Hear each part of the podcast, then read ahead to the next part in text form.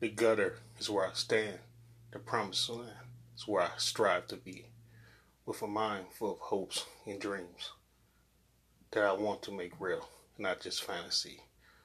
My forefathers, Martin Luther King Jr., Malcolm X, Kwame Nkrumah, and Jerry Rawlings, decades ago, fought for my people and me. But all I see in the streets is thuggery and greed. Even if I can't save all my people, I will make sure my forefathers' dreams live through me. We have come from the slave house, the colonial master's house, the crack house, and now the Obama's White House. And still, I get profiled by the cops and security when I leave my house.